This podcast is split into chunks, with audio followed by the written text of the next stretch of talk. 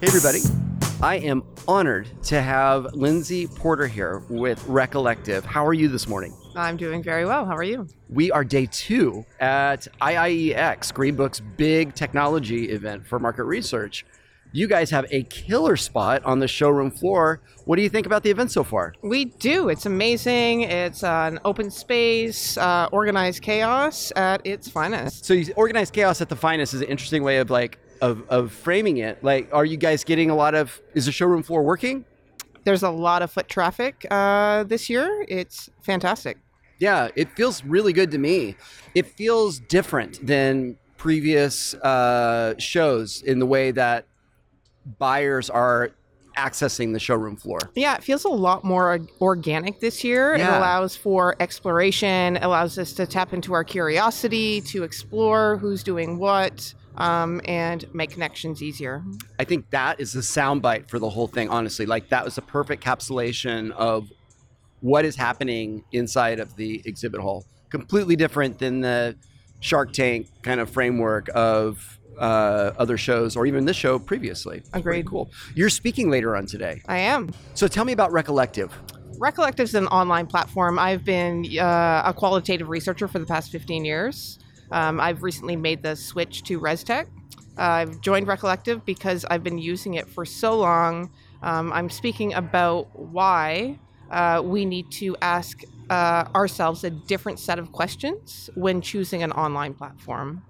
And it's about uh, augmenting our capabilities as qualitative researchers. A technology should be an extension of our capabilities and not just a tool.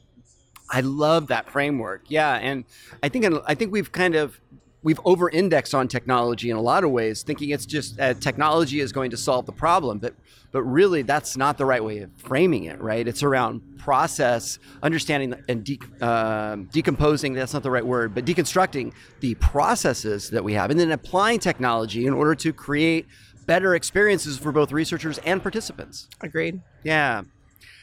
Depth of insight is also something I'm seeing a lot of, uh, uh, which is, I believe, over indexing on qualitative. You know, we've seen quantitative kind of explode from a digitization, um, giving us speed and ease of use. But now we're seeing that same sort of uh, applic- uh, uh, technology being applied to qualitative research, whether it's synchronous or asynchronous, that is making it easier to access for everybody. Is that kind of in line with what you're seeing? Absolutely. Yeah. 100%. Yeah, for sure. So, um, what differentiates Recollective from other platforms? It's a good question. Get asked that a lot. I'm not too sure if I uh, have the answer to that. Spoken as a true researcher, right? I mean, that's I think that's a and that's a really interesting hallmark about the culture of Recollective. I mean, you guys have been in the game a long time, which is really important to note. And you know, my roots are at Decipher, you know, 2000. So I'm old dude, gray hair, getting shorter. I'm at this stage of my life now where I'm getting shorter. It sucks. sucks. Get ready. But anyway, so What I will say is, uh, Recollective has evolved over the years. Yeah. And continues to evolve. And that's one thing that has drawn me to that platform mhm. um, as a qualitative researcher over the years. Um, I constantly look to grow as a researcher, and I constantly look to grow along with uh, the tools that I use.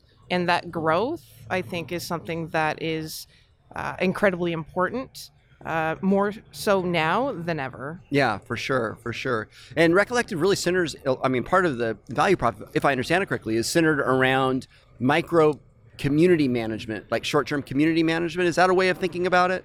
Yeah, it, it, it is. It is part of the value prop. The one thing that I do uh, love about Recollective is its versatility. I have generated uh, a handful of uh, research methodologies that are proprietary to uh, certain companies um, around the globe. And it's the versatility that allows researchers to make their approaches using that research platform their own. And I think that that's a really important consideration in terms of differentiation. So instead of it being a like more of a black box kind of Mad Lib, fill in the blanks, and then you get your static output, it's it's more of a tool that allows you to handcraft your around your methodology. Absolutely.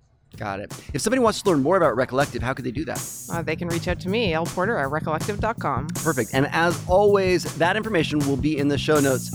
Thank you so much for joining me on the podcast. Thank you, Jamin.